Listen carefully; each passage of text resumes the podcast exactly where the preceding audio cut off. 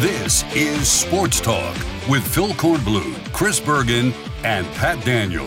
Sports Talk is heard across the state on radio affiliates of the Sports Talk Media Network and is streaming live on sports talk s c dot com, as well as Twitter, Facebook, and YouTube.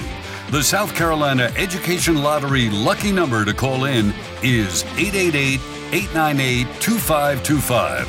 That's eight eight eight, eight nine eight, two five two five. Now, here are Phil, Chris, and Pat with tonight's edition of Sports Talk. All right, welcome into Sports Talk, Sports Talk Media Network.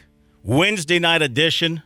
Great to have you with us. Kind of back in the flow. You know, Monday was still kind of a holiday. Tuesday was kind of getting back into it. Today you should be, you know, fully into the twenty twenty-three year, back into your job or whatever it is you're doing, as we are here on Sports Talk. Sounds like the news on DeMar Hamlin today continues to be, in, in uh, I just want to say positive, you know. Sounds like uh, he's improving from some of the folks who have put out reports, and his spokesman uh, who met with a couple of reporters today. So that's very positive news. And so um, maybe everybody can, you know, breathe a little bit easier as he seems to be um, maybe turning a corner and, and getting better. We'll find out more, I'm sure, as the week goes on. Phil Kornblut and Pat Daniel here at the Dave and Buster Studios in Columbia. Chris Bergen has gone up to the mountains for basketball tomorrow night, Coastal Carolina and Appalachian State. But he joins us from Boone this evening for a little while. He's there while the uh, Chanticleers, I guess, go through a practice, then head off for dinner, whatever it is they do when they go on these road trips. Good evening, Chris. Good evening, guys. And if Monday was actually a holiday, why did you and I and Pat have to work? Because it's what we do on Sports Talk. If there were games played the prior weekend or right there at it, we're going to be here to talk about it. We might have been I the only ones, it. but we were here. I quite enjoyed both Friday's show and Monday's show, so that was a lot of fun. No, actually, the uh, team's already gone through their practice. We uh, practiced at two o'clock this afternoon as soon as we got up here to the, like they uh, say here in North Carolina, the high country. And so now there's just some free time for the guys before dinner at seven, so I'm down here in the lobby, hanging out with the uh, wonderful staff at the uh, Hampton Inn in Boone. Where, Beautiful. By the way, interest, interesting note here, the uh, director of operations here at the hotel, mm-hmm. Dwayne Wade. No. Really? Okay. I, I'm I'm serious. Yeah. He, yeah. he looks different since he retired from basketball. Right. Yeah. Yeah, the hotel business will do that to you. Well, tell him we all said hello. And LeBron will, LeBron couldn't win a championship without him, and, and vice versa. I guess he could. But anyway, I hope you've had a good time up there getting ready for the game. South Carolina last night uh, took uh, Vanderbilt into overtime. Gamecocks had to hit a basket with three-tenths of a second to go to reach overtime, and then they were uh, obviously outscored in overtime. Vanderbilt making hay from the free throw line last night. Chris, I don't know, and I'm sure I've seen more at one time or another, but Vanderbilt had sixty-four points off their bench yeah. last night. I mean, it's like the bench guys should be their starters. Well, I don't know what's going on with Jerry Stackhouse and how he's running his lineup and everything out there, but when I saw sixty-four points off the bench and then realized – like their top three scorers or so all came off the bench last night. That's just most unusual. I don't understand after watching that game how Ezra Mignon, I believe is how he pronounces his last name, and Liam Robbins aren't starters for them. I, I agree with you. I'm not sure what Jerry Stackhouse sees at practice that he's not getting to translate out on the floor uh, because those two guys were phenomenal off the bench, and, and that may be a N C double A record, Phil. I don't know if they keep that kind of thing, but most points by bench scored in a ball game. I, that's got to be up there, right? I mean, how many teams have sixty-plus points coming off the bench?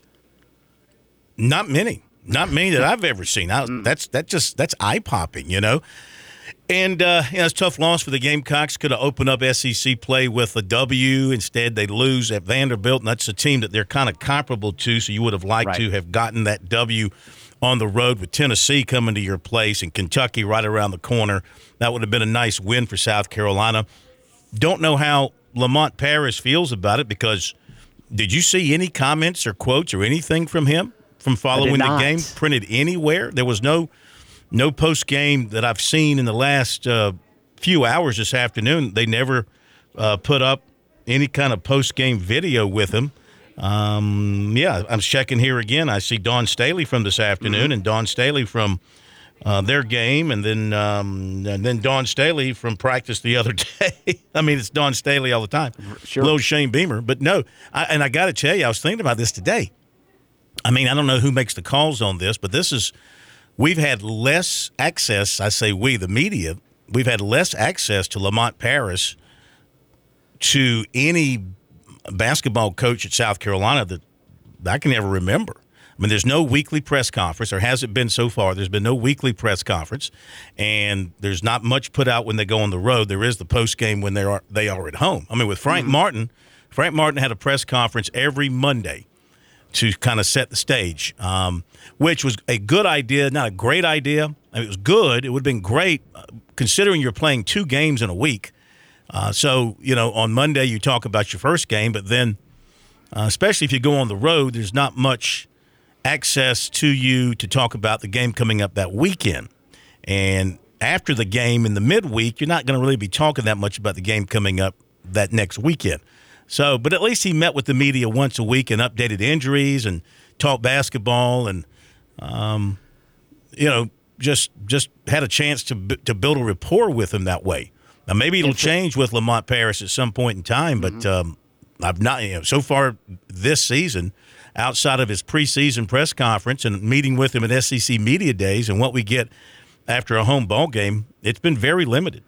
And it's a shame if they're trying to shield him from the media, and I can't imagine that's the case. And I've got an, another thought about last night in just a second, but if you listen to Lamont Paris talk basketball, the guy is fascinating when he breaks down the way he sees basketball and the things he talks about from an X's and O's perspective. I listened to him, and I learned so much mm-hmm. about the game. And it's just a shame he he's not been made of much more available to us to uh, chat with him. I'm curious, you know, Tuesday night game up in Nashville, Tennessee, and coming off of bowl weekend, was there no local media? Maybe U S C just figured there's no reason to bring him out there. And if that's the case, it's disappointing because had they won last night, Lamont Paris would have done something no South Carolina coach had ever done since they joined the league, and that was win his first road game.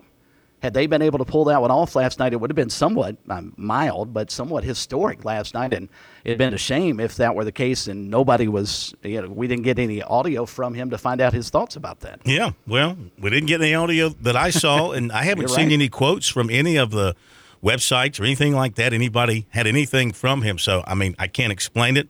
I'm just telling you the way it is. Now, Clemson tonight trying to go to four and oh in the A C C. How about that if the Tigers were able to pull this off? Tough place to do it up at Virginia Tech. Virginia Tech's eleven and three and one and two. This will be a nine o'clock tip-off up in Blacksburg. And the Tigers three and oh in the A C C after beating N C State. They've won seven of eight. It's their first three and oh start since twenty eighteen. And the sixth time in program history, Hunter Tyson has been on a tear. A C C co- uh, co-player of the week, thirty-one and fifteen in the win over N C State. So he's been playing really good basketball. P J Hall has uh, given him a lot of good minutes as well. When those two are on and they get some combination of good floor play from Chase Hunter and some good outside shooting from, say, Alex Hemingway when he's healthy mm-hmm. and able to play, or the uh, transfer guard, um, they've got a chance. They've got a chance in a lot of these games right now, and, and they're making hay. They've got to take advantage of it, and if they go get a win tonight up at Virginia Tech, then they go to Pitt, and Pitt got a win last night, and Pitt's really good. So at the very least, a split of these two games, and Brevin Galloway is the transfer guard I'm thinking about. They get a split of these next two games. That'll be setting them up nicely for a return home when they come home and they're going to play uh, Louisville, which is not very good this year, and then Duke at five o'clock a week from Saturday at Little John. Um, who knows? Take your chances with Duke. Well, and you talked about Louisville. This is a team that uh, the squad Coastal is going to face tomorrow night. Appalachian actually beat them in Louisville mm-hmm. uh, earlier this season. So, yeah, they're uh, not a knock on Dustin Kearns' team, but uh, they are really, really struggling. But Clemson just needs to go out and, and this is going to sound weird, but beat Clemson because they lead the country, Phil, in three-point field goal percentage. They've been phenomenal uh, shooting the three. They're actually first in the A C C, I should say, in top twenty nationally. But they've been great from the three-point range, and part of the reason they've been able to win these ball games in the A C C. But you you get the sense of all the games that are on the schedule for Virginia Tech. This is one Mike Young probably circles because this is basically a hometown matchup with him being the former coach at Wofford and chance for him to get a, another crack at an A C C team and maybe take down Clemson. I think that he'd look at that as a, a big win for them. No question about it. Yeah, Mike Young would not, like nothing more, of course, to win every game, but to beat a sure. uh, Clemson would carry some extra meaning. College of Charleston is already underway with their game at North Carolina A and T. The Cougars are up sixty-three to forty, about five minutes into the second half there. Other games tonight, you got Miami at Georgia Tech. You've got Duke at N C State tonight. And uh, also in the S E C tonight, you've got uh, Georgia uh, playing Auburn. Uh, good test to see what Georgia is really like. And, of course, Auburn uh, is Auburn. Always going to be uh, tough. Auburn's eleven and two, and Georgia is ten and three. Also tonight, we've got uh, the Citadel uh, playing at Furman. Texas A and M will be at Florida. Upstate at Radford. Wofford at Mercer. Presbyterian will be at Winthrop tonight. Longwood at Charleston Southern. Missouri plays at Arkansas. Uh, Wake Forest is at North Carolina, and that'll do it for the schedule tonight. So a lot of good basketball to sink our teeth into while we wait for the N F L this weekend and, of course, the College Football National Championship game on Monday. Phone calls are rolling in. Our phone number, eight eight eight, eight nine eight, two five two five. Pat, what you got? Just I got curious when you guys were talking about the production Vanderbilt had off their bench last night. So was curious, and those three players that were really successful off their bench, uh, Liam Robbins, Ezra Mangione, and Jordan Wright, all three of them have actually started more than half of the games this season, so I can't help but wonder if maybe it was some kind of disciplinary issue or maybe he was trying to shake things up a little bit.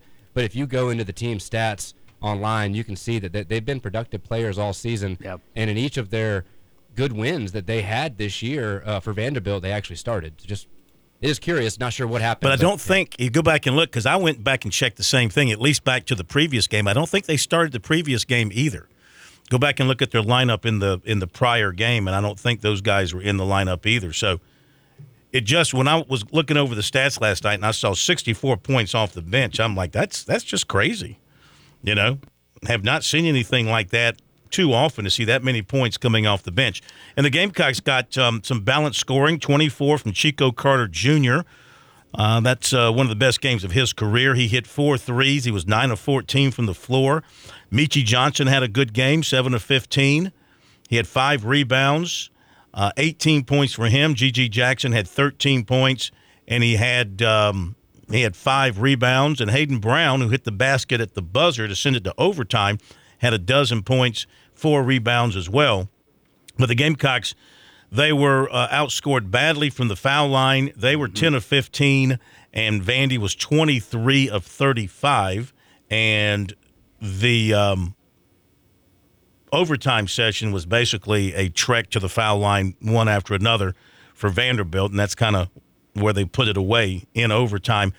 After uh, you know taking the lead, um, South Carolina had a, had a lead in this game with about ten minutes to go. They were up. Vandy came back and tied it. It was a very close game all the way through. I mean, I don't think the lead ever got into double digits on either no. side throughout the game. It was that tight all the way through. So um, one that the Gamecocks will look back on and say, yep, that was one they could have had, but they didn't get it. So the Gamecocks fall to seven and seven and oh and one. All right, phone callers are waiting. Uh, tonight's an S C Wild night, so we'll have Major Billy Downer with us at seven thirty tonight. Looking forward to visiting with him for the first time in twenty twenty-three, hear what's on his mind about the great outdoors. I'm sure he'll have some great things to talk about then. Between now and then, we'll take your phone calls, eight eight eight, eight nine eight, two five two five. South Carolina Education Lottery lucky number here on Sports Talk. And since two thousand two, more than four point two billion dollars in lottery proceeds have been used to fund scholarships and grants for South Carolina students. Learn more about the South Carolina Education Lottery's impact at sceducationlottery.com slash education wins. And playing for fun is a win for education. So go ahead and grab the phone lines. In fact, I think we got a full deck. So when one drops off, somebody else can jump on board. We'll take your phone calls all the way through to S C Wild tonight, with the exception of some interesting recruiting, especially from a Gamecock standpoint tonight. Got some news on a couple of dudes who are really strong on the Gamecocks at this point. We'll fill you in on that if you don't already know. We'll fill you in on that coming up in a little bit. In the meantime, break is upcoming and then your phone calls.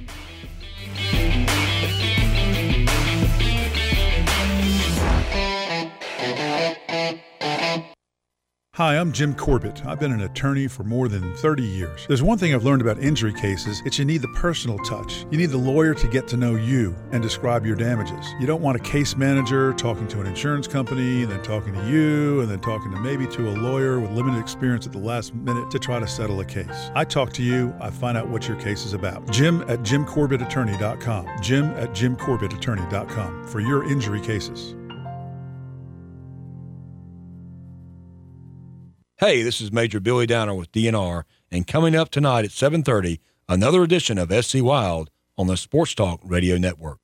When your day calls for some winning, why not watch your favorite football team at Dave and Buster's? We've got massive H D T Vs and hundreds of the hottest new games. Sip from our chef-crafted cocktail menu with exclusive drinks such as the Strawberry Watermelon Margarita or Dangerous Waters. Cheer on the team with Cantina Nachos or wings featuring one of our twelve wing flavors. When your day calls for some winning, it's time for Dave and Buster's, where you can watch the games and play the games. Locations in Greenville, Columbia, and Myrtle Beach. Thank you. Thank you for world-traveling rocket scientists, for tires bigger than your grandma's house, for three D printing research, for artists in residency. Thank you for all the things that take us to the next level. Thank you for playing the lottery, for funding scholarships, for funding grants, for funding innovation in this state. Thank you, the South Carolina Education Lottery. When you play, we all win.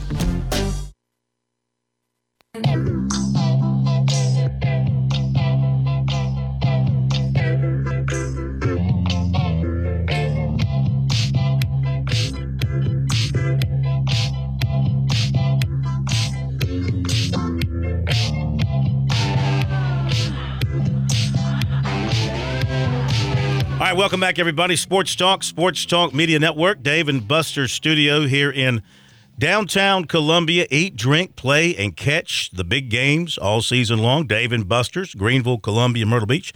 Read a story last night that the other, there were two original owners or creators of Dave and Buster's, Dave and Buster.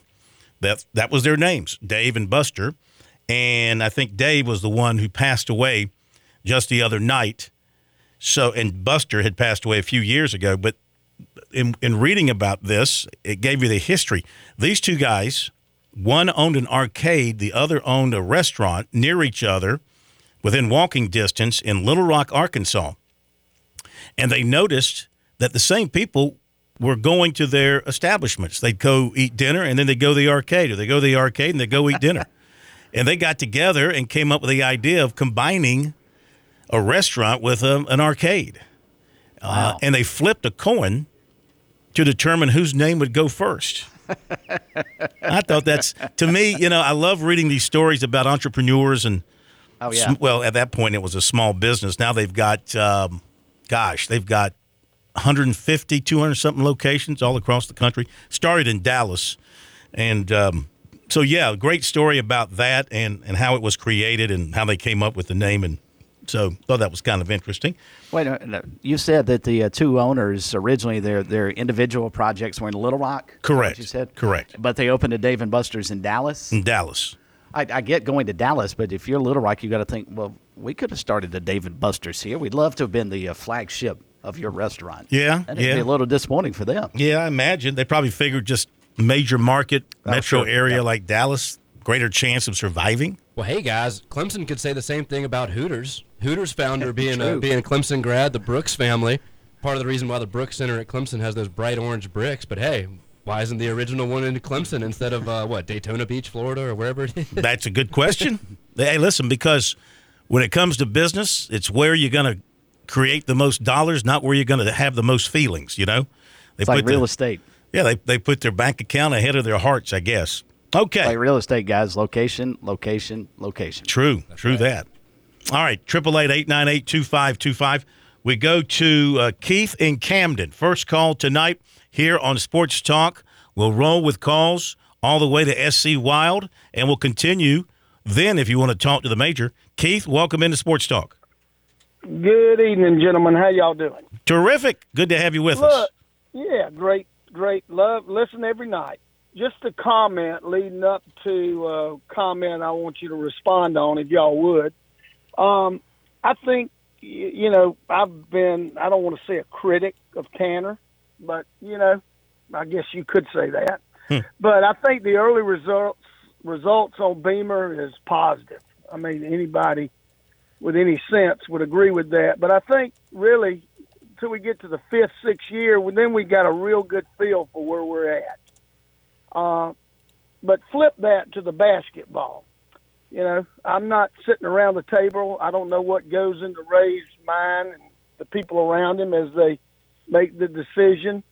Uh, just have to respect it. But I look at Paris, and I think, I mean, this is almost as close as you can get to a university not having a basketball program and deciding they're going to start one with what he inherited. And uh, the world we live in today, I mean, he's got a big hill to climb. I just, I wish him the best, but, man, the path to success just seems, uh, I don't know. Yeah. I hope I'm wrong, but I love basketball, and, you know, I mean, we were five hundred for years in the S E C, and I think the next three or four years are going to be tough sledding. So, but I well, part of the maybe problem, I'm wrong. I hope. I hope. Well, part of the problem yeah. you face if you're in South Carolina is that other programs in the S E C all of a sudden have jacked it up. It's not Absolutely. just Kentucky. You know, now you've got Alabama, which is for real. Auburn, of course, Tennessee. which is for real. Tennessee, of course, which is for real. L S U, which was for real. They've gone through a coaching change, but they look good. And Georgia's off to a good start with their new coach. Not saying they're for real yet. Remains to be seen. I think the other programs I mentioned are for real. Arkansas is for real. Um, Ole Miss been a little up and down, um, but I think um, Mississippi State's been kind of the same. Um, I mentioned Kentucky. And, uh, and so there's, in other words, the, the S E C all of a sudden is deep, deep, deep.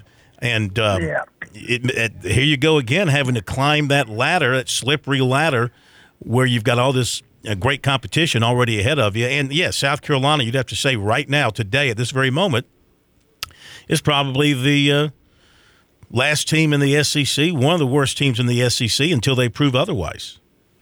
Yeah, well, Phil, I'll make this comment and hang up and listen. I mean, I wasn't one of those, even though at times it got annoying, but I wasn't one of those get rid of Martin. I looked at, you know, the kid he had coming in from Maryland and G G, more than likely, uh, I felt like, you know, this was going to be a good basketball team. But I understand why they made the decision. But, man, I just thought we may bring in something, someone that could uh, – maybe flash people to come in here, but we'll see.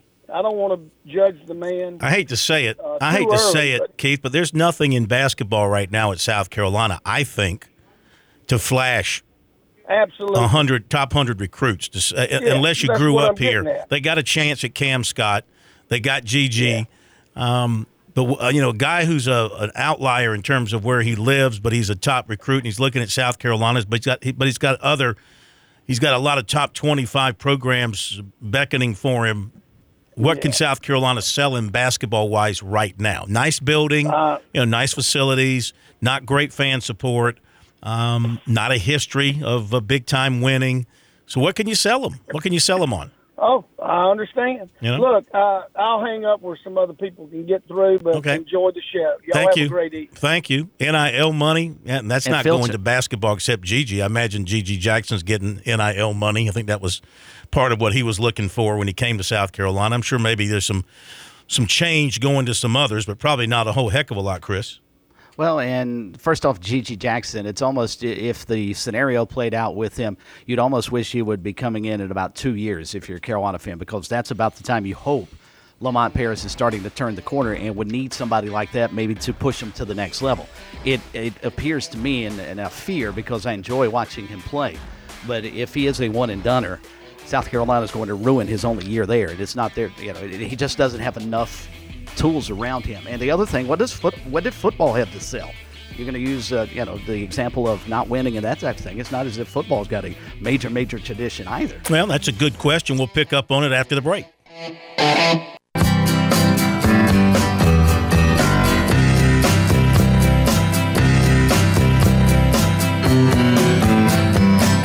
Well, to answer your question, Chris, there at the bottom of the hour, have you seen the difference in how South Carolina presents its football program compared to its basketball program? It's yep. basically like but a why? different country. Yeah. Yeah. I mean, you know, you got the, the the the flashing lights there at the stadium and everything that goes into the recruiting and all the video hype. And uh, so they, they treat it, you know, they treat their football program much differently than their basketball program. And you're right, the, the football program historically, uh, well, historically, what would you say? They made it to number two in the country, had a chance to get to number one, had a chance to be in a position to play in a bowl game for the national championship in nineteen eighty-four and blew it. Mm-hmm. Is yep. that the equivalent of getting to the uh, Final Four in basketball one time and losing in the uh, – national semifinals? I, you know, it, I don't it's know, kind of an equivalent.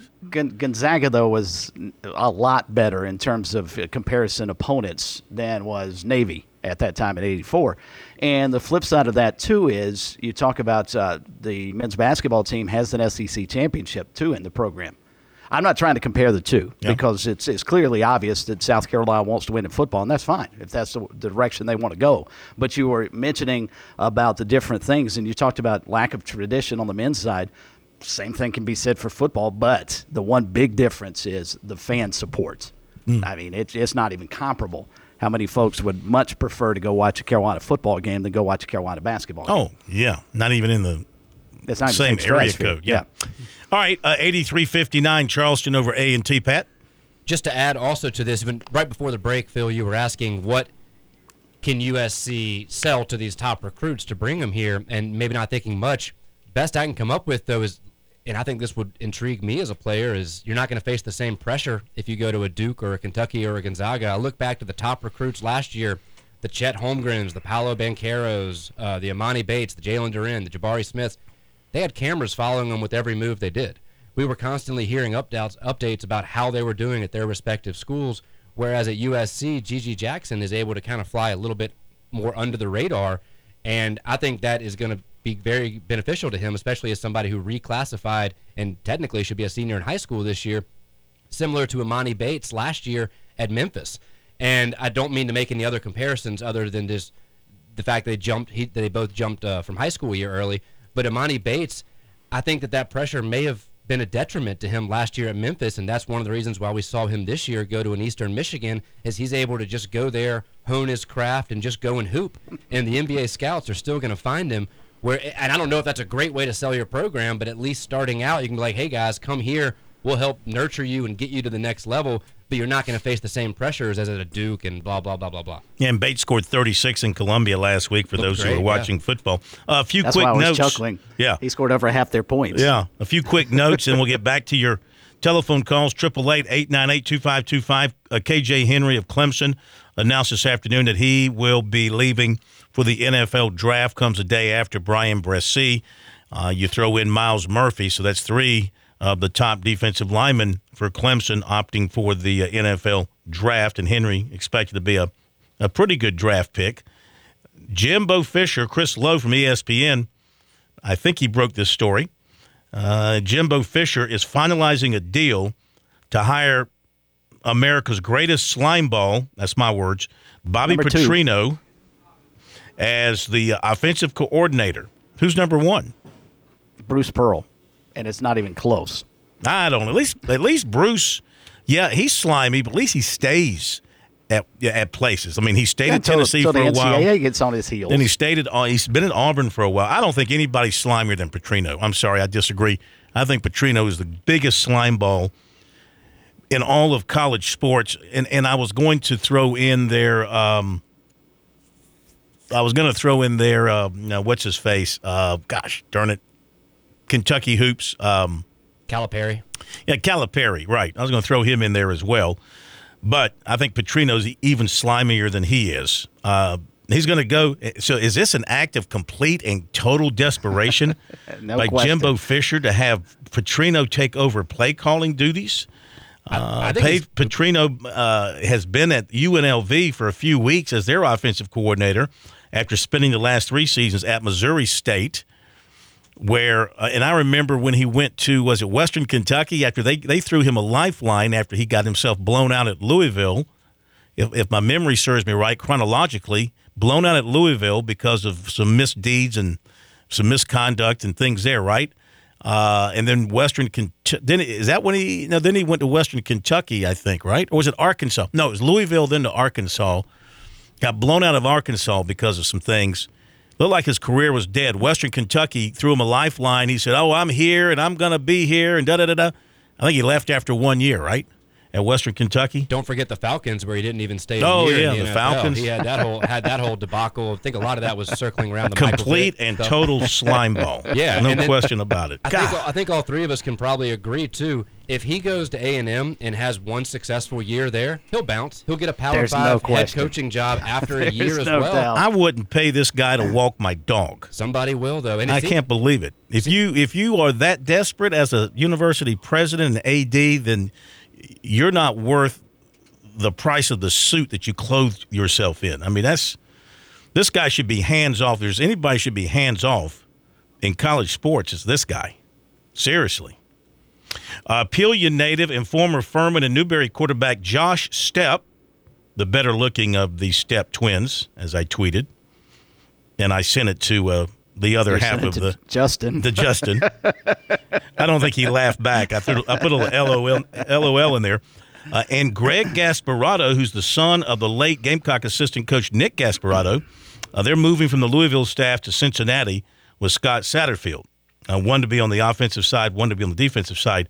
Uh, both are up-and-coming uh, coaches in the college ranks, and uh, they've done great jobs everywhere they have been.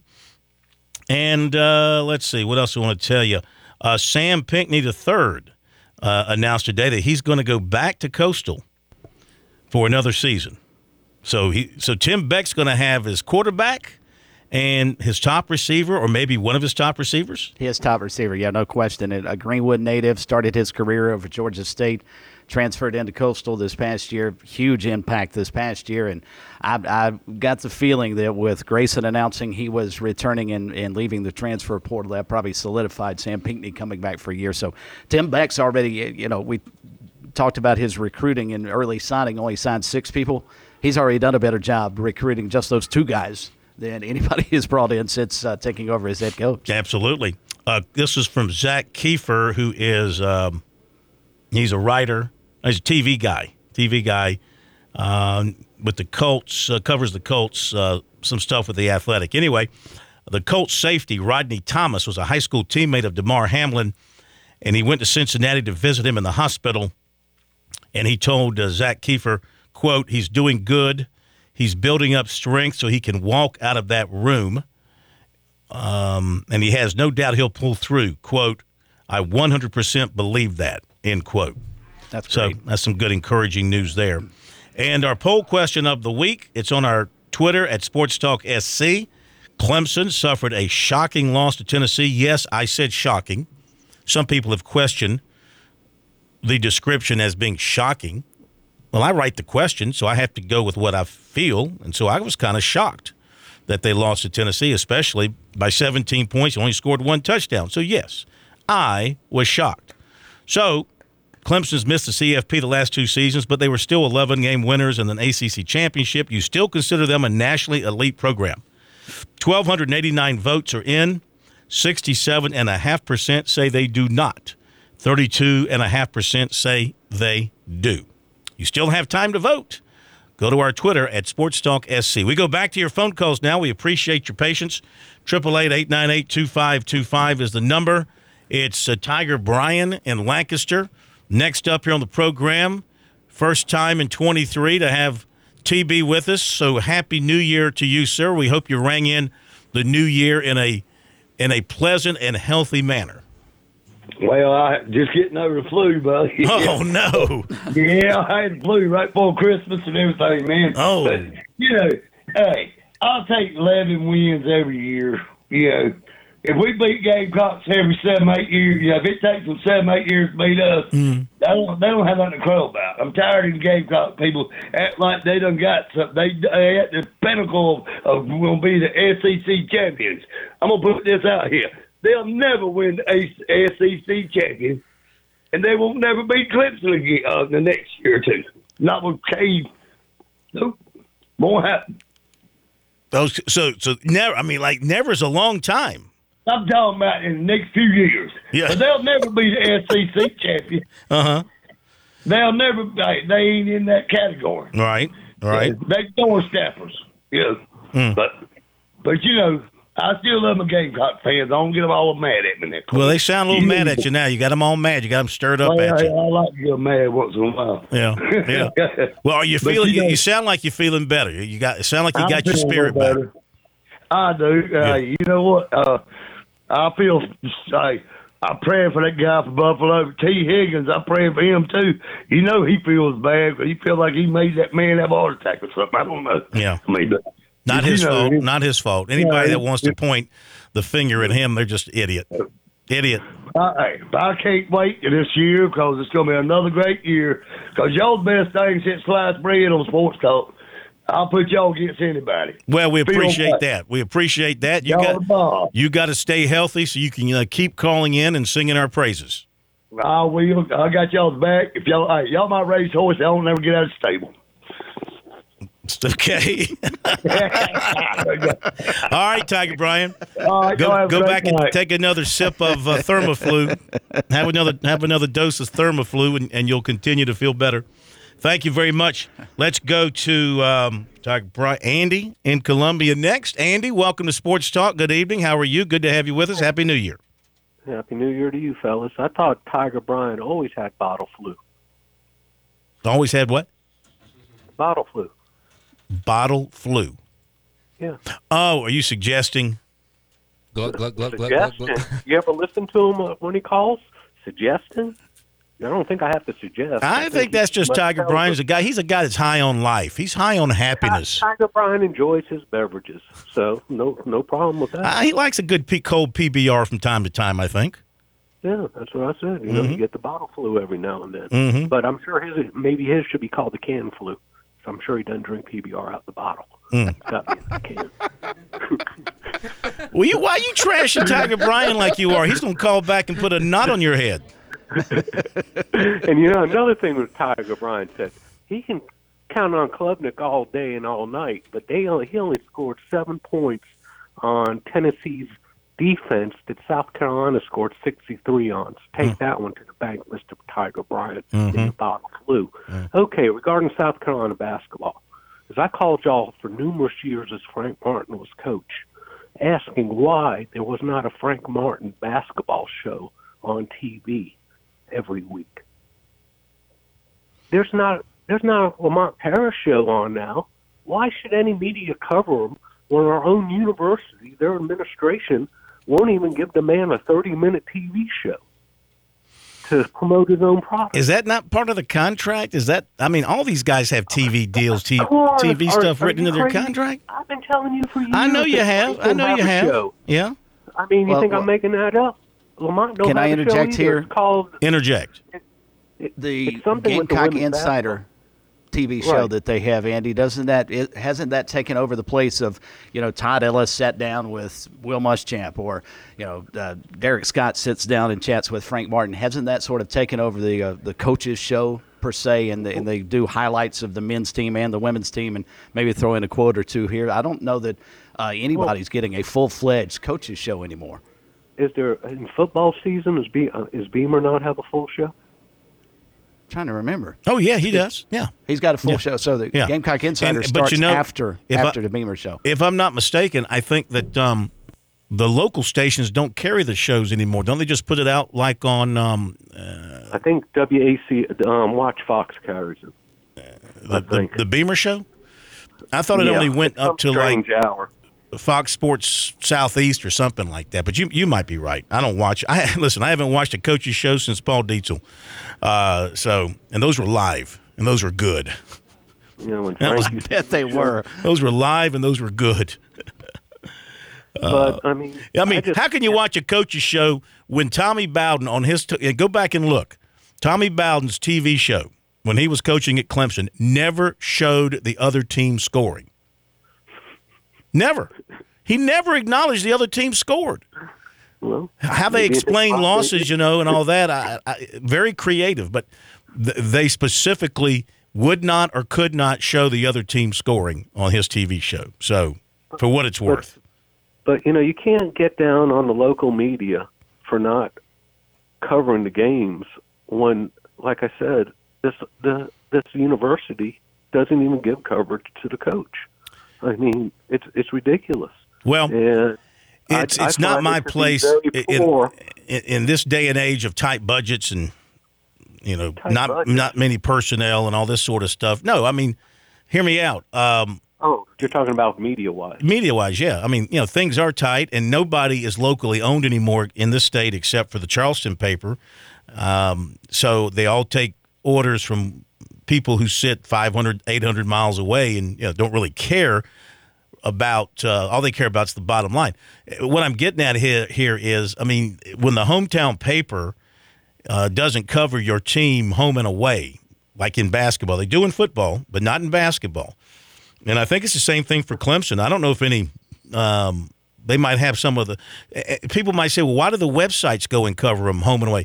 Well, the websites only concern themselves with their team, and that's all they worry about is covering their team. A newspaper, you know, they're covering the high schools. They're covering all the other variety of sports in their area. They've got a, a much grander scale of, uh, of people to pay than do these – The, the websites, and, and I'm just thinking out loud here, you know, the, the budget, it's easier for them to up and travel to all these basketball games than it is for the newspaper. That being said, I do think that the home newspaper should have somebody covering the team home and away. Now, part of that's reflective on the interest of the public in the program. And um, obviously for football, you know, we go to every football game, Clemson and South Carolina, because that's what this the, our audience, you know, drives that. That's what people only. That's what, that's what they want to talk about the most is is the football program. twelve months out of the year, I get that, um, and I, and I'm sure if the budget's allowed it, the newspapers would cover every game as well. But let's be realistic, Phil. Do you get the Do you get the state? Yes, I get it online. I get the state online. I get the Charleston paper online. I get the Greenville. I get the Greenville. I get the Greenville News online. Which, by the way, I want to say it's a screw job. It's a screw job, since the Greenville News and the Spartanburg Herald and the Anderson paper are all owned by Gannett and they're all one. They share writers and all this sort of stuff. You would think my subscription to the Greenville News would get me access to Spartanburg and Anderson, but it doesn't. But anyway, well, Phil. I get the paper delivered to my house, okay? And there's one reason I do, because I have a parrot that needs to use the bathroom. Oh. I mean, on Mondays, I get I get eight total pages of news. That's Maine and sports. That's, sun, that's a Monday after Sunday N F L. You have about five pages, not even five pages of sports. You have three pages of sports in the state newspaper. Well, and then you do realize usually, you wait, do. Wait, Phil. Now realize this: there's no Saturday edition I know. that comes to the, to the door, so you have no high school sports that you don't see until Sunday or sometimes even Monday in the state newspaper. You read nothing in the state that had nothing that happened the day before. You only read stuff in the state newspaper if you have the paper delivered to your house that happened three to five days prior. I know this. That's I know. You, you do realize that their emphasis is on online and that they well, do only do the paper out of a tradition, and that the paper, in the case of the state paper, their deadline is eight o'clock at night because the paper is printed even. in Raleigh. And then it's, it's, truck, it's either Raleigh or Greensboro. It's printed there, and then it's trucked into Columbia. For, you know what's crazy, Phil? But the Phil deadline is eight o'clock at night. They can't even. You can't cover a sporting event, an evening sporting event, and it's at eight. Your deadline's eight o'clock. But yeah, the emphasis I mean, is on the online service, and they they do a. Uh, all the papers do a great job with their online writing. I mean, they're there. They've, they're covering the high schools and they're covering their local teams with their writers. You know, but you have to be willing to pay for it online. You know, I just think that. Are we out of time? Or we're going to break. Hey, Andy, we got to go to break. Sorry to cut you off. Yeah, I used to get the hard copy of the paper. I didn't mind it being two or three days old when I got it because that's how far behind I w- was in reading the news. To me, if you're reading something for the first time and you don't know anything about it, it's news. I mean, it might be two or three days old, but it's still informative to you. We'll be back in a moment.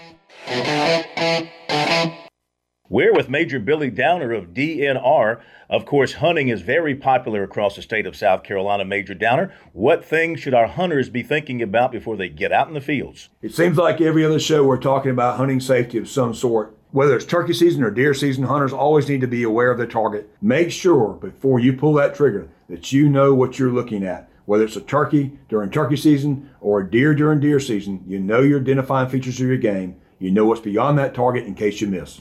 Learn more about the great outdoors in South Carolina with Major Billy Downer on S C Wild here on the Sports Talk Media Network. Show your team pride wherever you go with Founders Federal Credit Union's collegiate debit cards. Get your University of South Carolina and Clemson University debit cards at any Founders office or by calling one eight hundred eight four five one six one four. Plus, our debit cards are digital wallet ready, so you can pay however you please. Not a member? Visit relax join founders dot com or one of our thirty-seven convenient locations to see if you qualify for membership. Terms and conditions apply. Founders Federal Credit Union is federally insured by N C U A.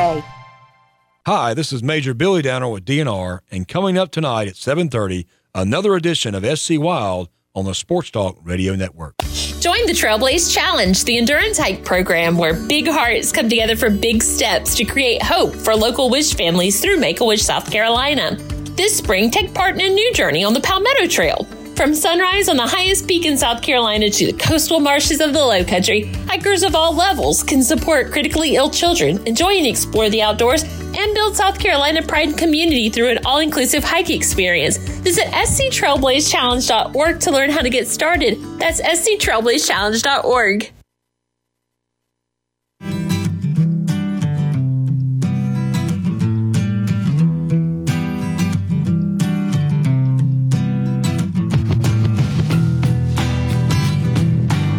All right, back to your phone calls as I update Charleston.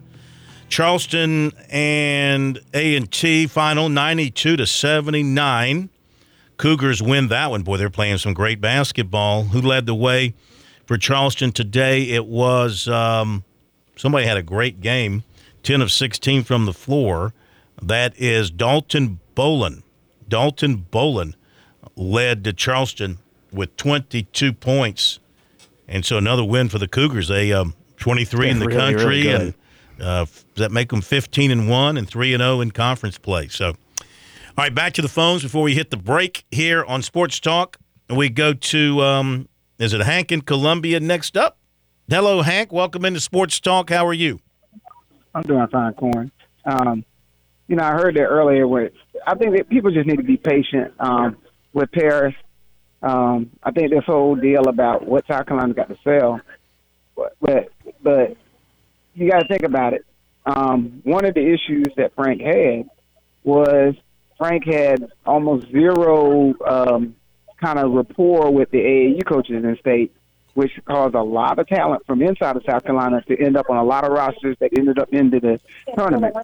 And with Kerry Rich there and, and Lamont Paris is a little bit more, I guess, connection to the A A U coaches, you'll be able to get some players in the portal, but he'll, there are a number of players that Kerry Rich. Remember, Kerry Rich told us about Zion and Ja Morant when they were coming through middle school, and people were having, like, who is this person you were talking about? Mm-hmm. Um, and he and he mentioned them when they were eighth graders. So with that kind of person on his staff, it'll take a couple of years, but South Carolina has talent that can play and play at the next level. You mean the state of South Carolina? The state of South Carolina. Yeah. yeah. And then you go out and you, and you tap on your sources up in the in the Midwest. Yeah. Yeah. I mean, I don't know after Cam Scott. I mean, Cam Scott's the next big, big timer coming out of the state in the twenty-four class. I don't know beyond that, twenty-five, twenty-six right now, what we've yeah, got yeah, in the but state. Think about, but think about this, Corn. Remember, nobody knew. Remember, nobody knew about Zion and Gerard when he talked about it. When he talked about them when they were middle school. Yeah. Well, that's right. But, but you know, yeah, uh, all right, thank you, Hank. But, you know, John Morant, I mean, even when they knew about him, they didn't offer him. I mean, South Carolina didn't offer him until he'd already committed to Murray State, and to his credit, he didn't want to back down from his uh, commitment that he made to uh, Murray State at that time. Hit the break, top of the hour, be right back. Welcome back to Sports Talk on the Sports Talk Media Network. You can reach the guys with the South Carolina Education Lottery lucky number, eight eight eight, eight nine eight, two five two five. That's eight eight eight, eight nine eight, two five two five. Now back to Phil, Chris, and Pat with the second hour of Sports Talk on the Sports Talk Media Network. Okay, we've been rolling through your phone calls here tonight on Sports Talk. We invite your calls. Numbers eight eight eight, eight nine eight, two five two five, South Carolina Education Lottery lucky number. We come to you from the Dave and Buster studios in downtown Columbia. Chris has left us now. He's with the Coastal Carolina basketball team, and they were heading out, so he had to head out with them. He's got a game up at Appalachian State tomorrow night. If you're just joining us, College of Charleston picks up another win, ninety-two seventy-four, against North Carolina A and T. As for other games going on, and these games are in the relative early stages, in the first half, you've got Georgia leading Auburn twenty-one nineteen. Uh, N C State and Duke are, are just underway as well. In the A C C, I mean just underway, two nothing. State is leading there. And you've got um, games that are still uh, to come on the schedule tonight. Be a few more minutes for some of them to tip off at seven o'clock here. Maybe you got some seven thirty and eight o'clock tips. But we've got um, Furman and the Citadel. That should be tipping off most any time now up in Greenville. Winthrop and Presbyterian the same. Uh, Mercer, Wofford, Radford, Upstate. Back in the A C C, you got Georgia Tech, Miami. They have tipped off. It's early, two two in the first half there. Florida and Texas A and M. That'll be an eight o'clock tip Eastern time. Charleston against Longwood, and that's going to be an eight o'clock tip. Why does it say seven o'clock Central? That'd be eight o'clock Eastern. Is that an eight o'clock tip here? Um, and that's it. That's it for the games involving local teams, S E C, A C C teams that we have for you so far tonight. With that said, we get back to your phone calls. We'll have recruiting coming up for you in a few minutes. And S C Wild tonight at seven thirty, the Major Billy Downer back for twenty twenty-three. Let's continue with your phone calls. Always anxious to hear from you. eight eight eight, eight nine eight, two five two five. Couple lines are open now if you want to get through. And it's Robbie in Florence next up. Robbie, welcome in. How are you? What's up, Corn? I'm doing great. Good. I just have a couple questions. Uh, I just want to know is whatever happened to um, Will Shipley from Clemson, and uh, is Spencer Rattler coming back for her next year? First, uh, you asked who about Will Shipley? Yes, sir. Will Sh- Clemson. The running back. What about him? He's back. He'll be back for another just, year. He's coming back. That's what I want to know because, as far as I'm concerned, he's the M V P of that team. He's very valuable. He's very valuable, running the ball, catching the ball. I think he's improved his pass blocking as well. I think he's kind of almost a complete package back there. And uh, as, yes, as Chuck Reedy said last night, surprised that Clemson didn't give him more work, especially in that first half of the bowl game. But, yeah, he's just a true – he'll be a true junior. He's two years in, so unless he wanted to up and transfer, which he doesn't. So he'll be back next year. And then Rattler – yeah, and then Rat- Rattler's still a – it's a wait and see. He's got until January sixteenth to declare for the draft. So if he'll wait that long. But then again, South Carolina starts classes here – I want to say in the next week or so, like around, is it like the ninth or something they start classes? So that's coming up too. So he's got a decision to make between now and the sixteenth is the absolute drop date for declaring for the draft. Right. Well, how about the um, quarterback from the Shrine Bowl from South Florence? Is he committed? Yes, he is. Lenoris uh, Sellers committed to the Gamecocks. Yes, sir. Yeah, he signed with South Carolina back on the, the Friday of the early signing period, the last day you could sign early. He did so, so he's in the fold, and he'll be enrolling early at South Carolina, competing uh, in the winter and in the spring, and we'll go from there. All right, Phil, I appreciate it. Yes, sir. Great hearing from you. All right. Thank you. Terrific, terrific phone call. Good questions. Always appreciate good questions. We go to Gamecock Larry over in Swansea. Gamecock Larry, I know you had a big new year. Happy New Year. You're probably still partying, ringing in twenty twenty-three, the way twenty twenty-two ended. I'm sure you had a, despite the Gamecocks' loss, I'm sure you found a way to party going into the new year. Yes, sir. I was sitting right here in my recliner and waited for everybody to come to me. I didn't go nowhere. Yeah. But I got a few things I got to say. I, first, I want to say that to that Tiger, Tiger, oh, what, what, what Tiger Bryan, Tiger Bryan. You're the second person to crack on him tonight, Tiger Bryan. Tiger Bryan, that old Gamecock Larry say something to you. I hope you're listening, and I hope he, maybe you ought to get your paper and pen out and write it down. I remember uh, old girl, old Dabo, old Dabo said, I don't believe in the transfer portal. I'm going to put a fence around South Carolina. Well, I think he's going to have to go into transfer portal to get him a quarterback. You got a young man that you think's going to be okay, but I don't think he's going to be too good. I, and I think old Dabo left the gate open as far as closing the gate, closing the, putting the fence around the in-state players. Uh, and uh, you just upset because we broke all those streaks you had. All those streaks. Yeah, we broke them, and we starting a new streak of our own. And if old Gamecock Larry's around next year, when the game rolls around, I want to talk to you about let's put a little wager on it. Now, I've been I've been a, I've been following the Gamecocks for eighty-seven, eighty-seven years, and I think I can tell you a little bit. Now we had some good times, we had some bad times, mm-hmm. but you ain't said too much when those Spurrier took you for five or six games. But, boy, you sure t- hollered about your last six games. Your streak's over. New streaks on, uh, new sheriffs in the state of South Carolina. And now let's say a little bit about.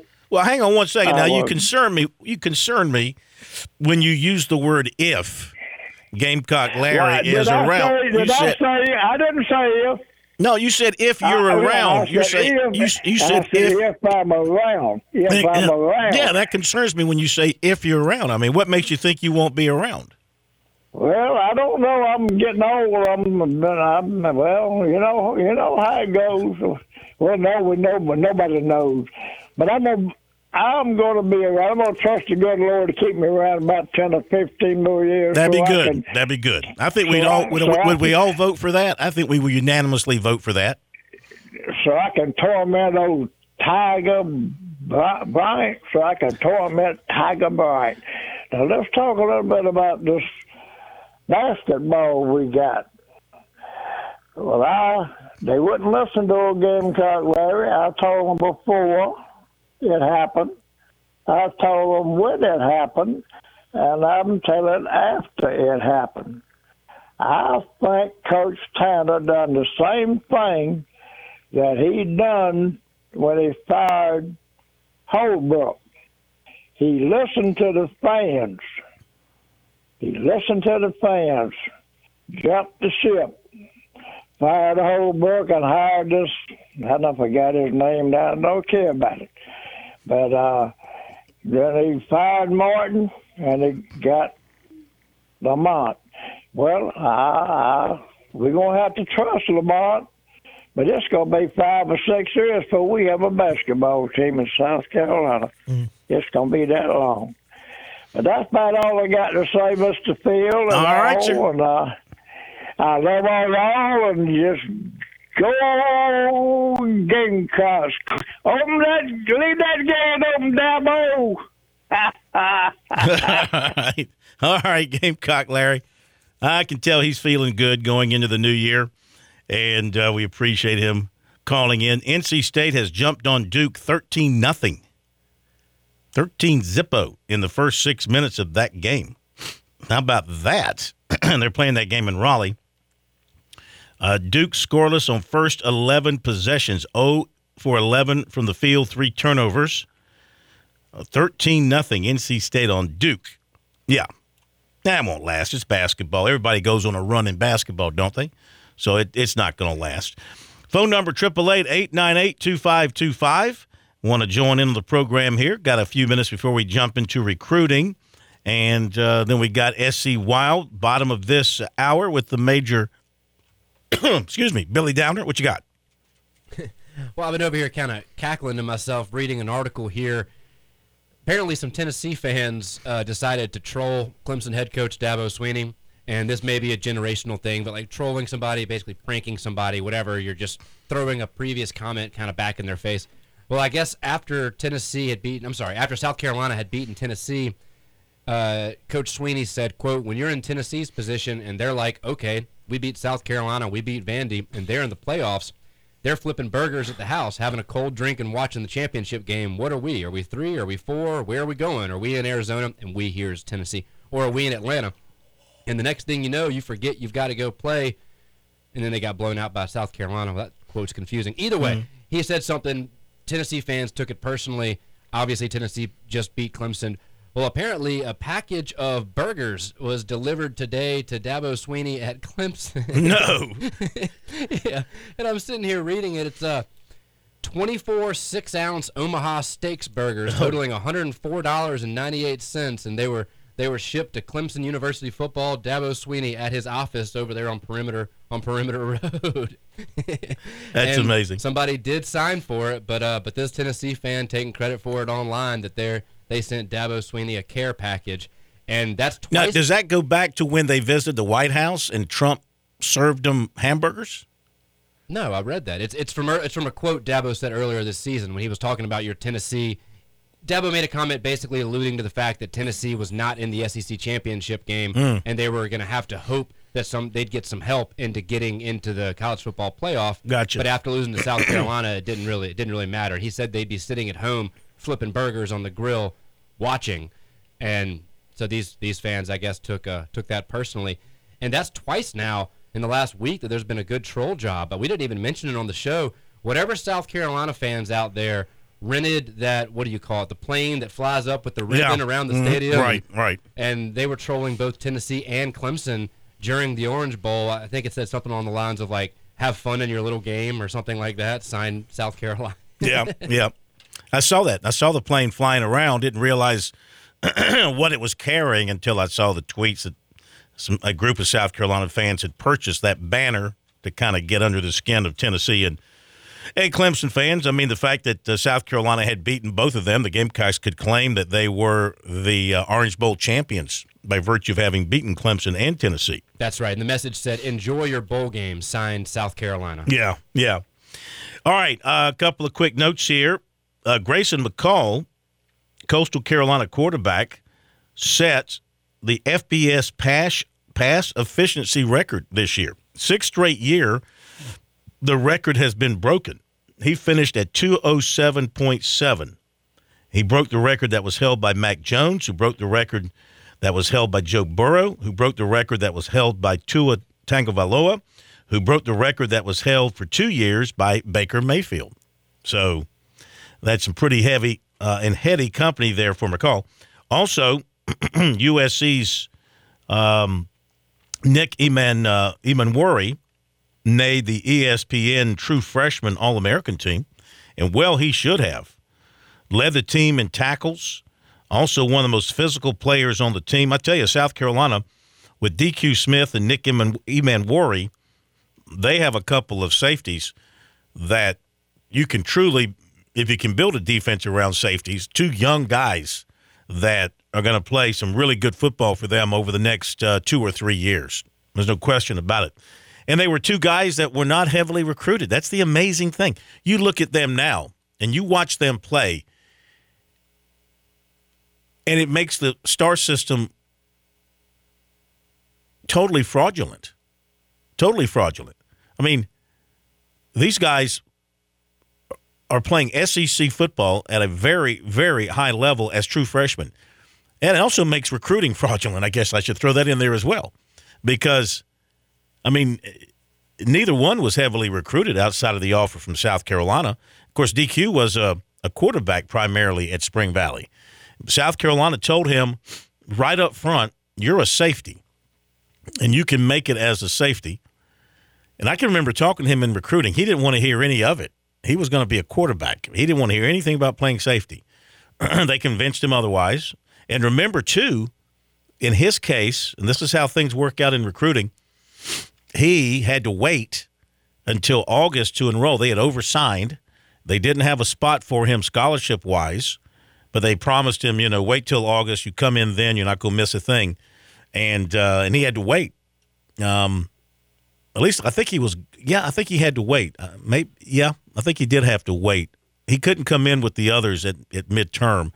Um, and, and look how quickly he picked it up and became a, a player for them. And then Eman Worry was, I mean, totally overlooked by people. But you looked at him physically, and it's like, my gosh, he's as a high school kid, you know, he was like a man. And he first time he got out there, and it, I mean, he unfortunately for um, uh, R J. Roderick, he got hurt in the first game, as I recall, against Georgia State. He got hurt, and they had to run Eman Worry out there, and he took over the position like he'd been playing it in the S E C all his life. It was just like a natural. And so my point is, South Carolina is well set at those two positions for the next um, two or three years, depending on how long these guys want to stay there. So, and it's two guys that nobody else paid any attention to in recruiting. Speaking of recruiting, we'll go to the break, and when we come back, we'll give you the recruiting report for tonight. Stay tuned for that. Then at the bottom of the hour, first edition of S C Wild in twenty twenty-three from D N R with the Major Billy Downer, and we can continue to take your phone calls for him if you have questions about the outdoors, anything with the D N R organization, anything with the uh, laws of South Carolina when it comes to hunting and fishing in the outdoors. You got anything like that, then um, he'll be happy to take them on. And we'll be back. Touchstone Energy cooperative members save more, more on electricity, and members save more on insurance, groceries, healthcare, restaurants, travel, concerts, and sporting events through co-op connections. Touchstone Energy is an alliance of the member-owned electric cooperatives, and as a member, the power is yours. Experience the power of co-op membership with Touchstone Energy and find out how much you can save on electricity and a whole lot more at touchstone energy dot com. When your day calls for some winning, why not watch your favorite football team at Dave and Buster's? We've got massive H D T Vs and hundreds of the hottest new games. Sip from our chef-crafted cocktail menu with exclusive drinks such as the Strawberry Watermelon Margarita or Dangerous Waters. Cheer on the team with Cantina Nachos or wings featuring one of our twelve wing flavors. When your day calls for some winning, it's time for Dave and Buster's, where you can watch the games and play the games. Locations in Greenville, Columbia, and Myrtle Beach. Hi, this is Major Billy Downer with D N R, and coming up tonight at seven thirty, another edition of S C Wild on the Sports Talk Radio Network. Life, it has its ups and downs. Sometimes it's little things like hitting every red light or dropping your cell phone. Maybe it's the bills, rent, or pressure at work. But when it comes to the South Carolina Education Lottery, you should never feel like playing will solve everything. The lottery is a game. It's played for fun. So set a dollar amount. Expect not to win, and make sure responsibilities, family, friends, and work come first. Visit play responsibly s c dot com.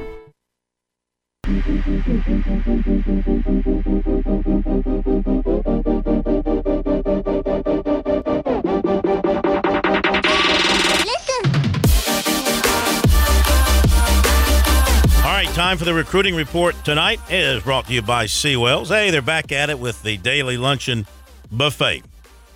Today, the first time in twenty twenty-three, they laid it out there for everybody. I bet you the place was jam-packed with people getting in there to get back to uh, chowing down. Daily luncheon buffet. You get your meats and you get your vegetables, you get your dessert, you get your beverage, and it's all for thirteen dollars. It's great buy, and the food is delicious. They'll have it for you the rest of the week, eleven to two, Monday through Friday.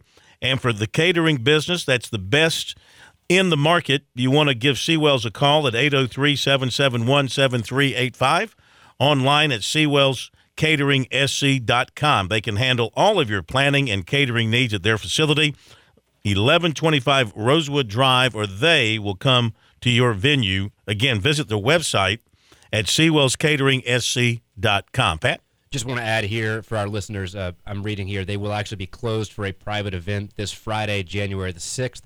But if you are craving your R B F, your Roast Beef Friday, that will be tomorrow. So it'll be a Roast Beef Thursday this week.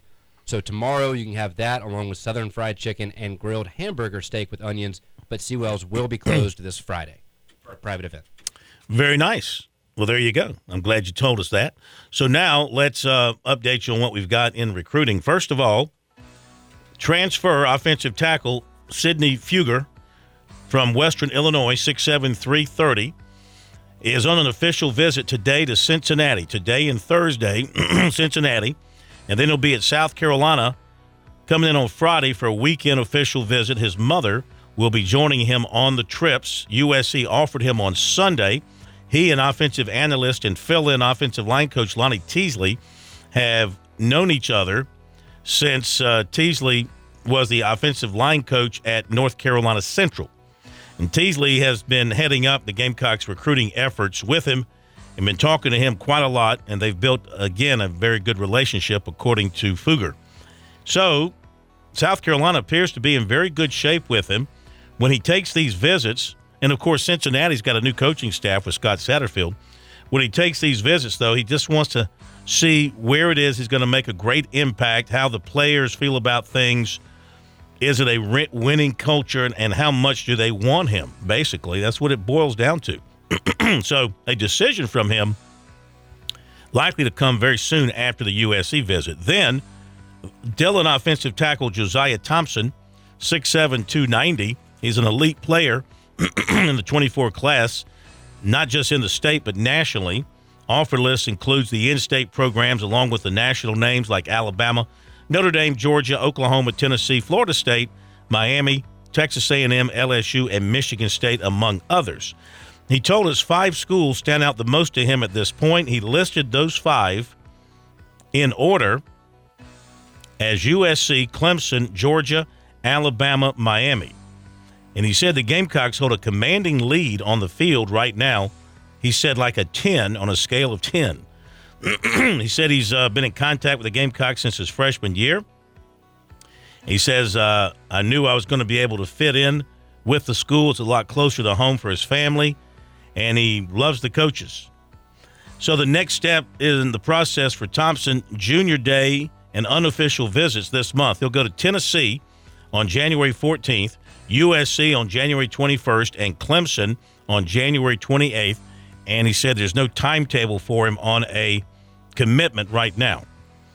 He has visited U S C and Clemson in the past, and he went to Miami's spring game last year. He's also been to Alabama, and Thompson also camped last summer at U S C and at Alabama. So you know, South Carolina looks to be in good shape with him at this point. And that is what we have for you tonight in recruiting. Remember to check it out regularly on our website, sports talk s c dot com. On Twitter, use the hashtag S T Recruiting. Pat? Just want to get your thoughts real fast. You mentioned about the emergence of Nick Imamori this year. He became the Gamecocks' leading tackler, really stood out as a, as a D B, as a freshman. I certainly want to make sure we pay attention to Torian Gray. He deserves a lot of credit. But also want to give a shout-out to Jalen Foster, the former Gamecock, and the importance. Remember, they brought him back in as a, as a coaching role. And a lot of players throughout the year, I remember going to those weekly press conferences, all, so many players would compliment Foster and how he really was able to relate to them. Not that Torian Gray is an old guy, he's in his forties, but Foster's just been here, and he was able to relate to some of these some of these younger players and really helped a lot with the D Bs over at U S C.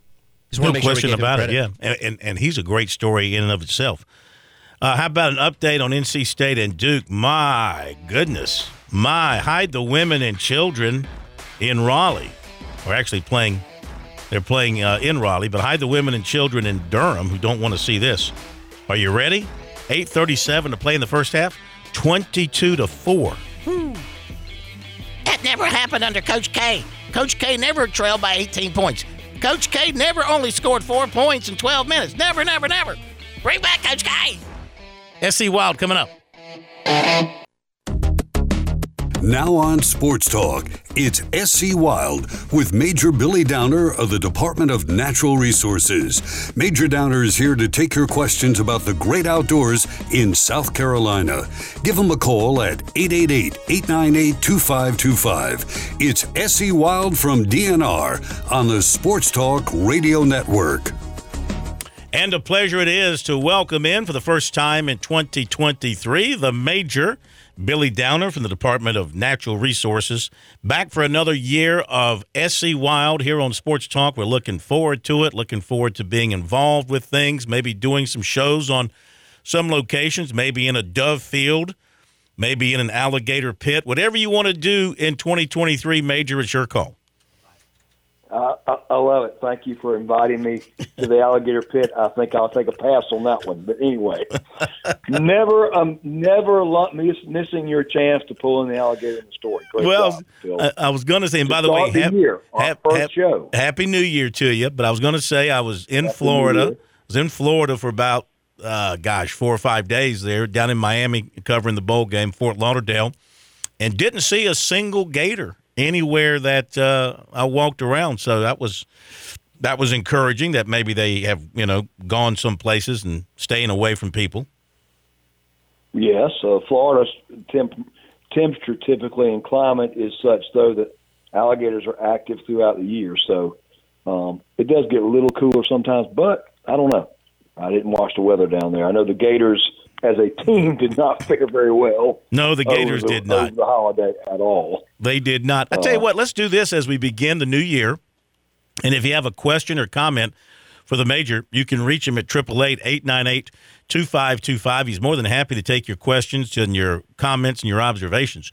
As we go into the new year, are there any new laws that you know of that are going into effect that impact the outdoors?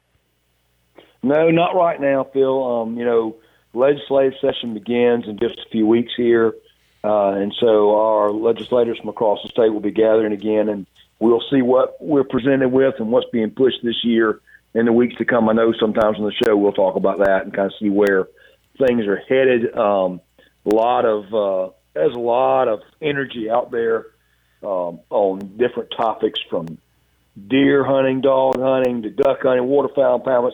There's there's never a lack of energy for wildlife when it comes to, it doesn't matter what you talk about. Like I said, ducks, deer. There's always uh, uh, an opinion uh, by many good folks out there who have great opinions and great uh, reasons why they believe the way they do. So a lot of passion in the outdoors. Uh, certainly, you know, we just finished up our two thousand twenty-two uh, deer season. Uh, we will have a youth day this coming Saturday. Uh, the Youth Day, again, is uh, for anyone seventeen and younger. They do not have to have tags um, on Youth Day at all, or be licensed on Youth Day, um, and that is statewide. Uh, so that, that'll be our last little hit at it there. Um, you know, it, it gets tougher as we talk about in the deer season. I had a lot of people uh, personally with me that would try and, you know, going deer hunting and deer. Uh, we went through that really cold snap right there at Christmas. And then it got warm, and deer just stopped moving in a lot of places. They just didn't come out as much. And um, uh, when it gets warm and hot, they don't typically move as much as when it's cold, and they need to get that energy uh, food uh, to, you know, and they're going to be more active. But anyway, um, so deer season kind of ended a little bit slower uh, than some years in the past. Uh, but waterfowl season continues. I know that uh, been seeing a lot of work, a lot of pictures uh, from my good friend Ed Paul with the South Carolina Wildlife Partnership, um, uh, where they're doing the uh, working with D N R uh, and taking some of our folks that didn't get drawn in our duck hunts uh, this year, and they're actually entered into a pool of folks who get to go on some private land. Uh, so it's like public opportunity on private land. It's really a good, uh, good program. So a lot of really good waterfowl pictures. um, with everything from canvasbacks to wood ducks to, you know, mallards and gadwall, all across the board, teal. Uh, but uh, a lot of ponds uh, in the Lake Marion area. I always focus on that. Uh, as always, doing well with ringnecks, uh, the divers there. Um, uh, that, that tends to be kind of the staple duck for a lot of these ponds. And then there have been some gadwall and a few widgeon here and there, mm-hmm. uh, scattered amongst. Uh, you know, the coast is full of teal right now. A lot of blue-wing, green-wing teal uh, on the coast. The coastal hunt's doing very well. Murphy Island really doing very well. Um, you know, model ducks are, are king down there uh, as far as a premium, but you got really good flights of uh, blue bill, uh, blue wings, excuse me, uh, and green wings to fill the bag there. Uh, so plenty of ducks on the coast, and as far as that goes on coastal impoundments.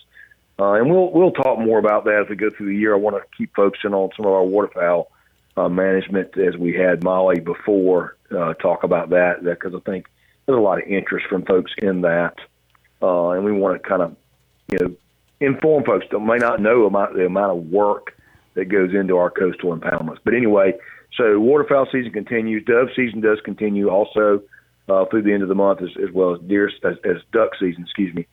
Um, and you know, this time of the year for dove hunts, I had a really nice dove hunt with my uh, my neighbor hmm. over the Christmas break. Um, very enjoyable. And you know, this time of year you get some cold weather, and if you've got corn on the ground, or you've got the ability, uh, still standing corn, which is hard to have after the wind that we've experienced in the last few months, and particularly that cold snap came through with a lot of high wind. It's hard to keep corn standing, but bush hogging corn, uh, making it available for the birds, which is legal for doves, of course. You can manipulate dove fields uh, that uh, migratory birds come in, and typically they come in in big groups, twenty and thirty, and they swoop in a field, and uh, we got to experience that uh Uh, over the break, and had a lot of fun. So dove season's still in, waterfowl season's still in. Of course, small game season, um, you know, squirrel, coon, uh, rabbit are all in as well. You know, February is the month that everybody really, I think, focuses on small game because everything else is out. Um, but um, so we got a, a variety of things for folks uh, to go out there after in the outdoors and enjoy. Of course, quail season's also in it as, as, as well. Kind of hard to go see a wild quail uh, anymore hmm. unless you're um, lucky enough to visit areas where people are spending a lot of money uh, to focus on management, uh, land management for quail. Uh, and it is successful. It just takes a lot of effort. Not the old good old days by any means, but uh, there are some opportunities to see some quail and maybe M U R, W M A properties. So um, they're, the opportunities are few, but they're out there. Uh, and, you know, quail is a great table fare. And so uh, I enjoy doing that as well, and, and look forward to a trip in the future to go at least to some of the uh, plantations to do that. Uh, we'll have the opportunity sometimes. And even if you got to pay to go to Georgia to a nice quail hunt, it's really nice to watch dog work. Yeah. It's just hard to do that in the wild here. Let me ask you about, we had that, that Arctic vortex dip into South Carolina. I mean, temperatures dove, as you well know.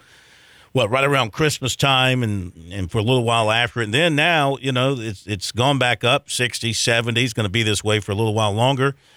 What does that do outdoors for uh, the animals and in, in terms of activities and whatever it might impact when the, when the weather goes from one extreme to the other like that? What do you see outdoors? Well, like we talk about deer, deer are, typically are not going to have to move as much. You don't have to feed as much because it's not as cold. Now, you don't have to create body warmth, so uh, you do see a slowdown with deer.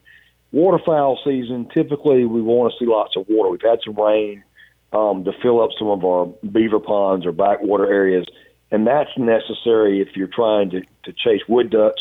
In some of our backwater areas, you need water. And if we've had a drought, which we experienced a drought in years past, and you don't have water standing in the woods in places, you won't see the wood ducks. Um, and fortunately, we've had some good water.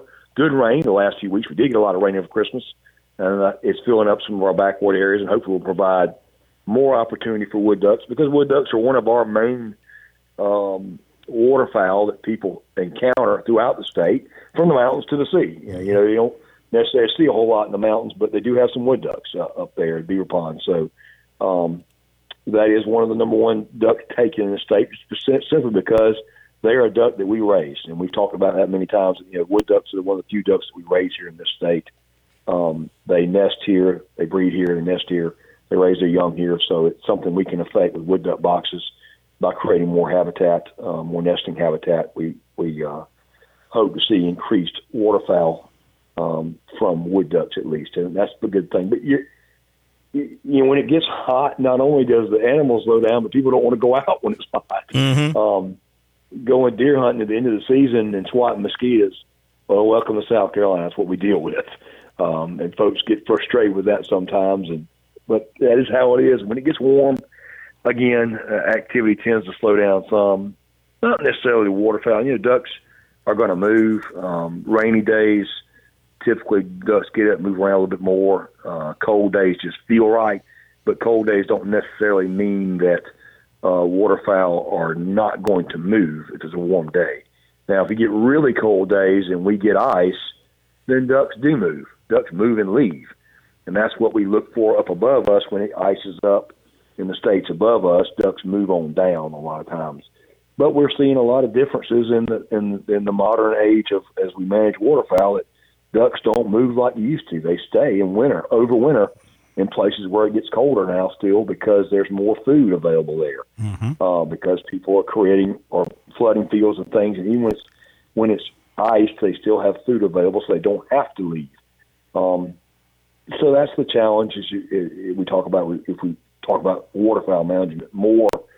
Um, that's just that age-old argument. So, but moving forward, you know, as we if we look forward to the new year, uh, you know, the challenges that we face from a from a legislation standpoint and our wildlife management is just managing people. And it's funny to say that when you talk about um, deer hunting and things, but you know, uh, we have a lot of people moving to the state. We talk about this all the time. Uh, and people move here that aren't familiar with hunting. Uh, they don't understand why somebody's out on the road with a gun in their hand. They drive by. That scares them. They don't understand, you know, that's a tradition in this state. Um, it's currently still legal. Uh, we have dog drives that the folks, you know, do plenty of it. They do it plenty legal. Um, but there are folks that also do it wrong. And that, of course, you always say one apple spoils the whole bunch, and, and that's the truth in life. Unfortunately, it just is. Uh, and there's been some case law developing across the nation right now. It's, that is bringing on some question in the dog hunting and, and, and the control of the dogs and things like that. And, and folks are getting up and getting very restless with that. Uh, but in this state, dog hunting is still legal. Nobody's trying to get rid of it. I don't want to start any rumors there at all either. Mm-hmm. Uh, but we, we encourage folks as we leave deer season, looking to the next season, to think about the areas you hunted this past year and make sure that you've got adequate land. Uh, that when you put dogs out uh, to run deer, that they're not running across someone else's property. That you're able to control those dogs, stop them, grab them, and keep them from running on someone's property who doesn't want them there. Um, you know, there's that age-old right to en- the quiet enjoyment of your property, and that's being brought to bear a lot now in the modern age of people that want to buy property in the country, and they don't want to hear anything but the birds sing. Hmm. And they certainly don't want a dog running in front of them, uh, not to mention the guy trying to hunt that going to get Saturday off, and he goes out there, and dogs run across his property, and he gets upset. And those are the bat- battles of the wrong word, but those are the conflicts that our officers face day in and day out throughout deer season. And they're a challenge because we are for hunting. We absolutely believe that hunting is a wise use of our natural resources. It's a part of conservation. It's the only way we manage our deer herd. But the challenge as we move forward is to, you know, support all methods of hunting as long as we're ethical and we're smart in how we do it, and people can enjoy it without harming others. Um, you know, unfortunately, you know, every year we talk about accidents. People, we, we you know, you've heard me talk about identifying your target, what's beyond it, uh, and we have accidents that happen um, or incidents that occur that, that involve loss of life, and, and they can be avoided is the is the trouble with that. And those are things we look at again as we move forward, you know. Those are the questions that come out. What can we do better? Uh, what can we, as a club, if you're if you're hunting, what can you do as a club to make sure that you are doing the best you can hunting and keeping dogs on your property if you dog hunt? Um, and you know, even that, even further still, deer hunters in general, sometimes we're our own worst enemy because we throw a bloody deer on the back of a truck and leave the tailgate down so everybody can see it. Not everybody wants to see that. Mm-hmm. Everybody wants to see a deer hanging off with the tongue hanging out. Um, so, you know, simple things like closing the tailgate. And it's funny, but there are people that are in horror when they pull up behind a vehicle with blood running out the tailgate and there's a deer laying there. Mm-hmm. We always encourage folks in our in our hunter education class, and it's funny to talk about it now when deer season's over, but it's just one of the things as you look in our year in review, what can we do better? We can think about others that don't hunt and respect them, continue hunting, and absolutely support hunting. But what can you do to mitigate that and to think, you know, close tailgate.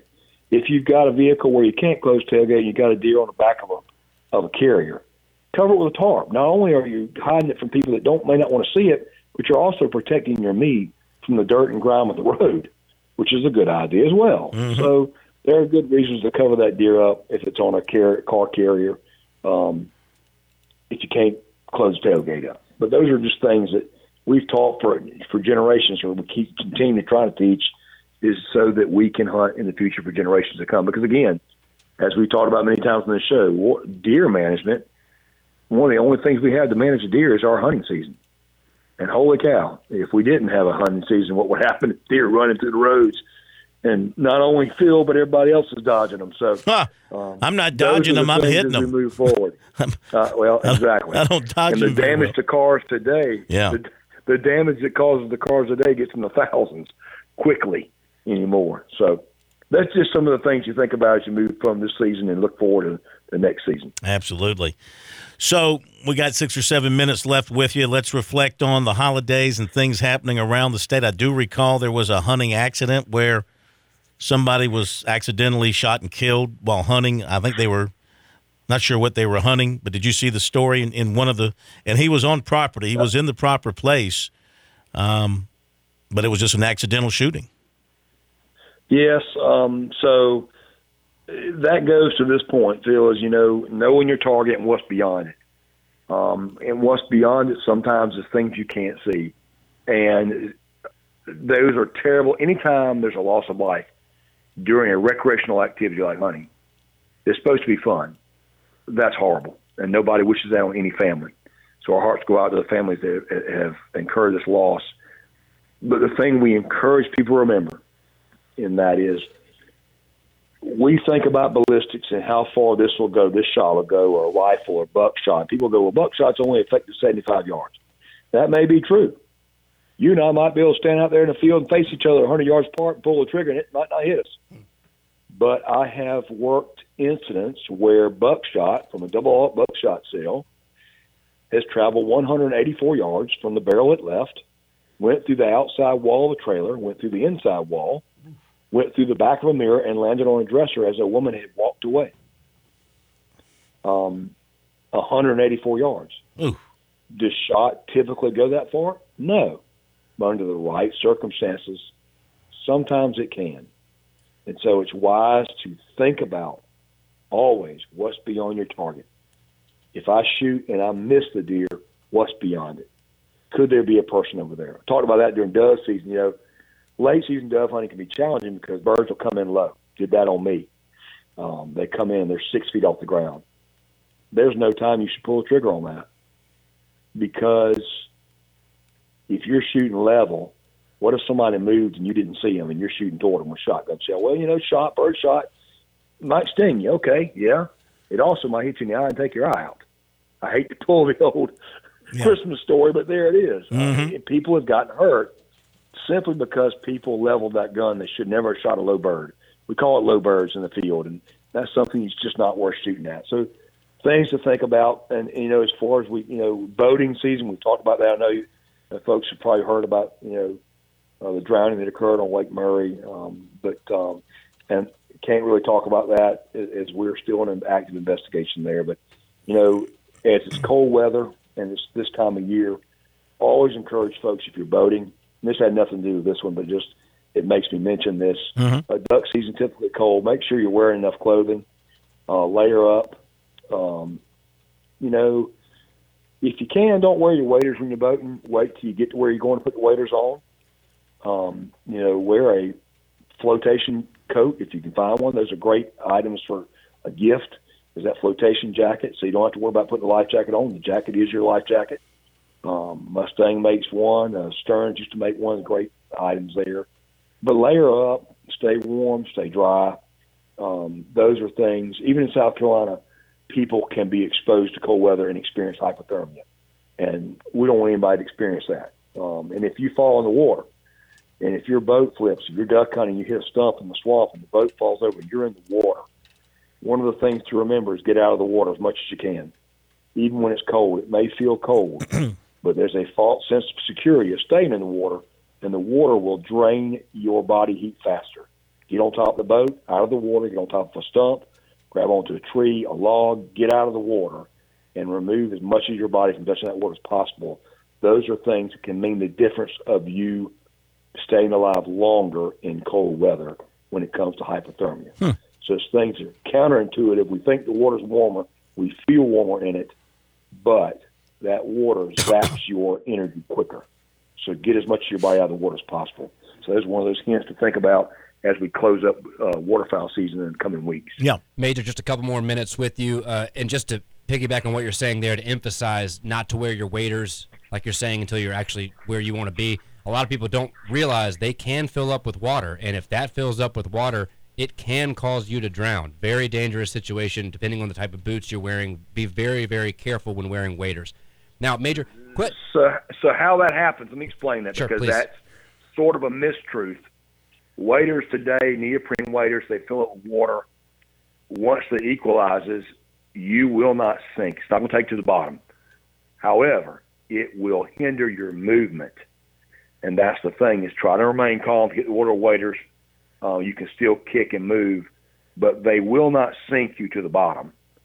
But they will make it hard to swim sometimes, uh, uh, very often. So there's just things to think about. Go ahead. Yeah, and especially with the rising tide on the coastline. You're right. I appreciate you you finishing that. Um, uh, question for you. I have a buddy over in Newberry County. Newberry County. He's a cattle farmer and chicken farmer. Well, he has been having a bear of a time with coyote, uh, coyotes the last few months, and right now we're kind of towards the end of calving season for cows, and coyotes are very prone to attacking these cows during the whole birthing process, et cetera. Trying to help him figure out how to best tackle this situation. Your advice, is it better to get some night vision or thermal-type scopes and go hunt them, or maybe get a donkey or some kind of deterrent for coyotes, or what would you advise to other people who may be facing similar issues this year? Got about a minute. So- So coyotes are an ever-present problem. Yes, they do. They do. One of my best friends has cows. Well, they do come after young um, calves when they're born, particularly when they're wet and they're vulnerable. Uh, so that's why coyotes are in season all year long. The night hunting registration program online is how you do that. The best way uh, to effectively do that is to try to hunt them. They are able to be hunted year-round. Uh, we can talk about that again. We talk about that every year, and we, we will do that another show. Uh, but, you know, there are things uh, that uh, farmers use with buying donkeys. Donkeys are supposed to be mean and chase the, the uh, coyotes off. I don't know if that works or not, but I know a lot of people do it, uh, buy donkeys for that. Uh, but the main thing would be coyotes are in season as far as they can be hunted year-round, and at night you just have to do their night hunting registration.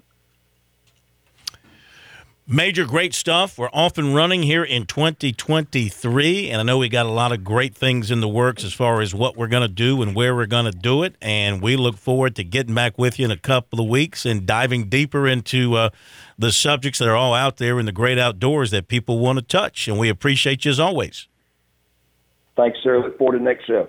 Thank you very much. Major Billy Downer with us here, S C Wild from D N R. He's with us every two weeks, uh, here in, uh, well, throughout the year, every other week, every two weeks, however you want to word it. Uh, he's with us here on Sports Talk for S C Wild, brought to you by D N R. And there's not a, a show that we don't have that I don't learn something. I have become so much more knowledgeable. Not that I could go out there and drop a line or aim a gun and do anything with it, but at least I've learned about it, you know? And I've learned about what not to do. Maybe that's the most important thing. I've learned about what not to do. His information there about the shotgun and how far the shot, this particular case, how far the shot actually traveled. That was an incredible piece of information. Okay, that's going to do it. Thank you for being with us. Thank you, Pat. Appreciate Chris being with us from up at Boone. Appreciate the phone calls tonight. Those were great. We'll re-rack it. Do it again tomorrow night at six oh five. We'll see you then.